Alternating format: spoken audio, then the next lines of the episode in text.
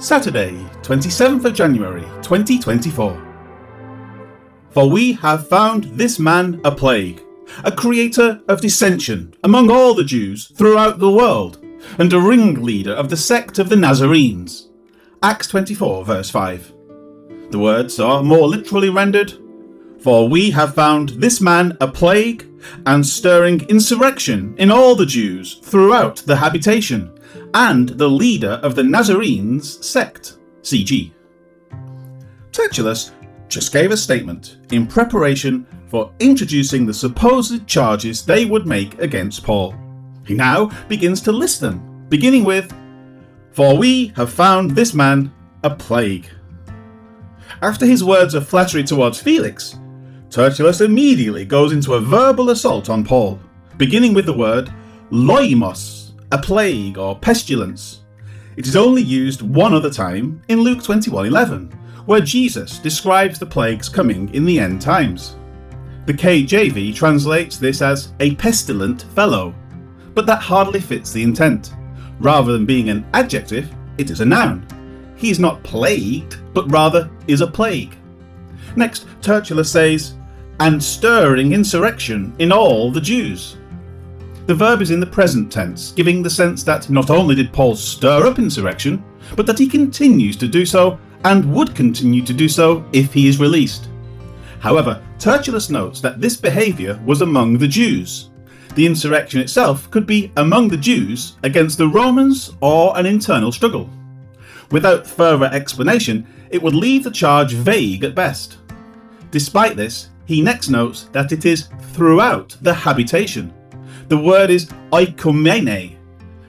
It is a noun signifying the land that is inhabited, but it specifically refers to the Roman world. As Strong's notes, quote, for all outside it was regarded as no account. End quote. Thus, Paul was stirring up the Jews within the Roman Empire, but not necessarily against it. The point is, however, that Paul has caused trouble beyond the boundaries of Felix's authority, and now he is here and within the grasp of the governor. It is a way of enticing him to be the champion of all of the poor Jews who have been plagued by this man throughout the empire and which no other ruler was able to secure. He makes Paul out to be a prize that others could not attain. Understanding that, he next says, and the leader of the Nazarenes sect. The Greek word translated as ringleader is protostates. It is found only here in Scripture. It means one who stands first on the right of a line, hence a file leader, and so he's being called the leader or head of the sect. Interestingly, the term Nazarene is only used 13 times in the New Testament, and all of them are used to describe Jesus, except this one.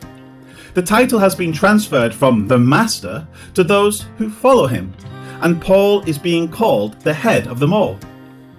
In the words of Tertullus, he has taken the very things which Felix was noted for suppressing, and he has attributed them directly to Paul. It is with certainty that Paul didn't look like any such person, but the words of accusation by Tertullus are as if he were in the act of such a crime at that very moment. Life application. Because Tertullus has only identified Paul as a miscreant among the Jews, unless he further defines it as Jews being stirred to rebellion against Rome, his words will be pointless. As has been seen elsewhere in Acts, the issue of whether Christianity is acceptable under Judaism is a main point of consideration being addressed in the book. That was a matter for Jews to determine and handle. Only if the matter brought some type of harm to the Roman Empire or its citizens would it be worth the pursuit of a magistrate. Consider this as you read through Acts. Christianity is either an authorized extension of the faith recorded in the Bible that came through Israel, or it is not. If it is, then it tells us that God is working through Christianity as redemptive history unfolds. It also means that whatever Judaism teaches today falls short of what the law and prophets proclaimed. Christianity is based on the work of Jesus, the Christ. If God has purposed that to be his revelation of himself to the world, and if the Jews have rejected that, then there cannot be salvation within the Jewish nation at this time. Only individual Jews who come to Christ will be saved. This is a key point of theology that must be considered. Until Israel as a nation receives Jesus, he will not return to them and dwell among them as foretold in the law and prophets. Be careful to not get swayed by law observers and Judaizers. This is a key and central point of doctrine that is clearly and unambiguously expressed in Scripture. Heavenly Father, may we be sound in our thinking concerning where we will place our trust. Only Jesus and his fulfillment of the law can bring us back to you. May we never presume to hold to false teachings of those who would creep in and attempt to pull us away from your grace, as expressed through the giving of your Son for our sins. Amen.